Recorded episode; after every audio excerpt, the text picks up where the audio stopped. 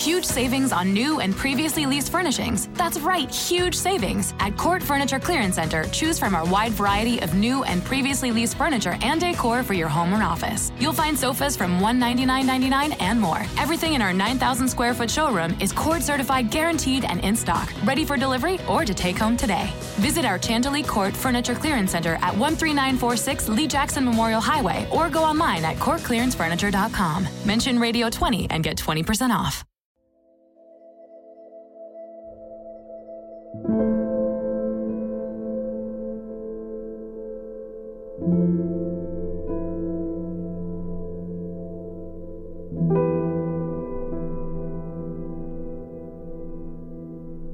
It was Halloween night, way back in 1986. The local movie theaters were playing films like The Color of Money, a Paul Newman classic.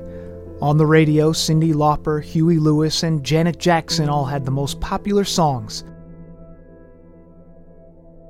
But on this Friday, just a month before his 16th birthday, Chaim Weiss wasn't involving himself with any of that. He was busy studying a rabbinical student at the Torah High School of Long Beach. It's a yeshiva school for Orthodox Jews, all boys, private, very good reputation. The students lived on campus in a dormitory.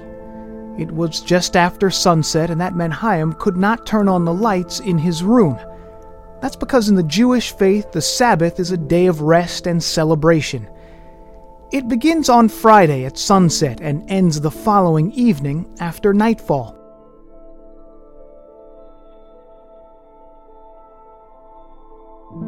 So there he was, sitting in the hallway with only candlelight reading his books. A few hours later, Saturday morning, Chaim didn't show up to prayers.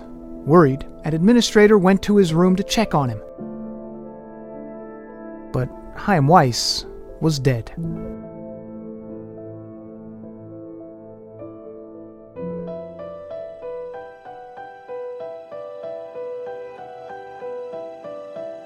My name is Dan Bowens, and you are listening to The Tape Room, a podcast where we open up the tape library here at Fox 5 and take a look back at some of the tri state area's infamous and unsolved crimes.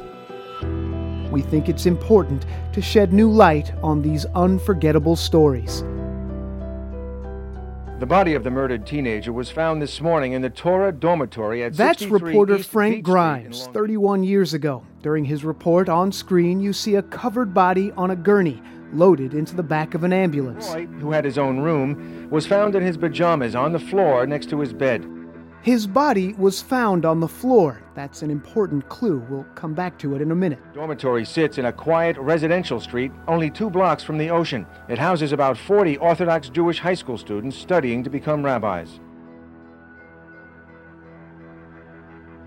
It was a gruesome scene. Police believe Weiss was sleeping when he was struck in the head with a hatchet like weapon. He was hit so hard, it crushed his skull.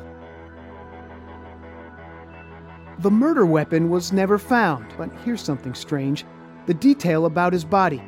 In published reports, police say Chaim was killed in his bed, then moved to the floor, and a window in the room was opened, per Jewish tradition for the dead. Police would later say Chaim had no enemies. Why would anyone want to do this to a 15 year old boy?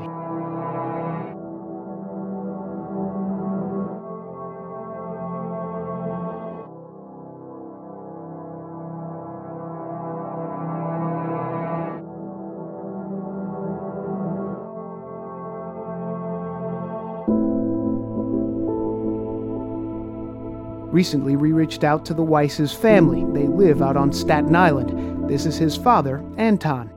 I just wanted to know maybe a little bit about Chaim, if uh, if if if you don't mind me asking. Um, uh, Chaim was a great kid. Uh, every parent should be proud of. We were proud of him. He was a very good kid, uh, all all around. Uh, very smart, uh, uh, good behaved, and, and reacted with the kids very good and uh, very nicely. And he was a great kid.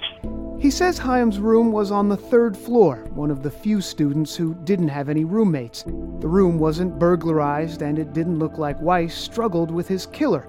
Over all these years, Anton has never believed what happened to his son was random. No, definitely not. From the beginning on, I never accepted what the police were trying to tell me in the beginning. Maybe it was outside Halloween. I never accepted that. Why not? Because he was um, his room was located in a place that an I wouldn't know to go to him. And I would imagine even after all these years, there is there is still a gaping hole there. There is still. Yes, me and my wife, we're never the same. Never the same. There's one day I don't think about. But days after the murder turned to weeks, weeks to months, months to years. With no obvious suspects, no recovered weapon, and no obvious motive, this murder for Nassau County Police remains a mystery. Students and faculty were all interviewed and polygraphed. No solid suspects ever emerged, though. The case went cold.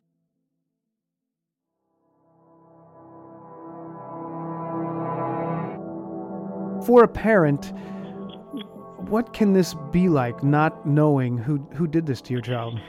Uh, I tell you, the beginning was very, very difficult because I had other kids. I had to uh, try to be as normal as I can. But they picked up on it that I'm hurting inside. But uh, that was the hardest part to try to balance them. That doesn't affect my kids. But then a glimmer of hope in 2013, after nearly three decades of unanswered questions, Nassau County Executive Ed Mangano and police reopened the case, hoping maybe boys who were just students then, as grown ups, would remember something. Maybe faculty members and rabbis who, according to reports, were initially hesitant to help with the investigation would come forward. Maybe kids don't know who did it. Maybe nobody knows, but, but I'm sure they must know something that was going on that could have caused it. The Daily News reports 140 former students were interviewed, most of them lawyered up. Nobody said anything useful.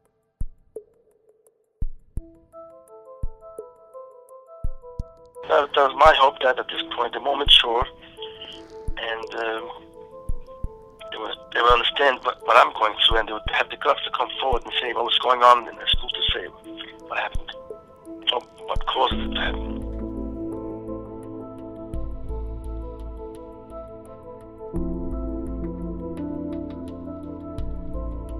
Chaim Weiss, killed when he was just 15 years old, would be in his 40s now. He could have had teenage children of his own.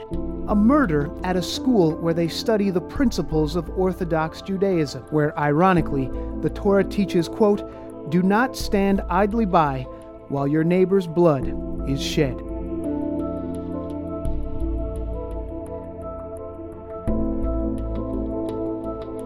You can find more information about the Chaim Weiss case and links to old stories at my Facebook page, facebook.com slash Dan TV. Don't forget the TV. Or on Twitter at Dan Bowens Fox 5.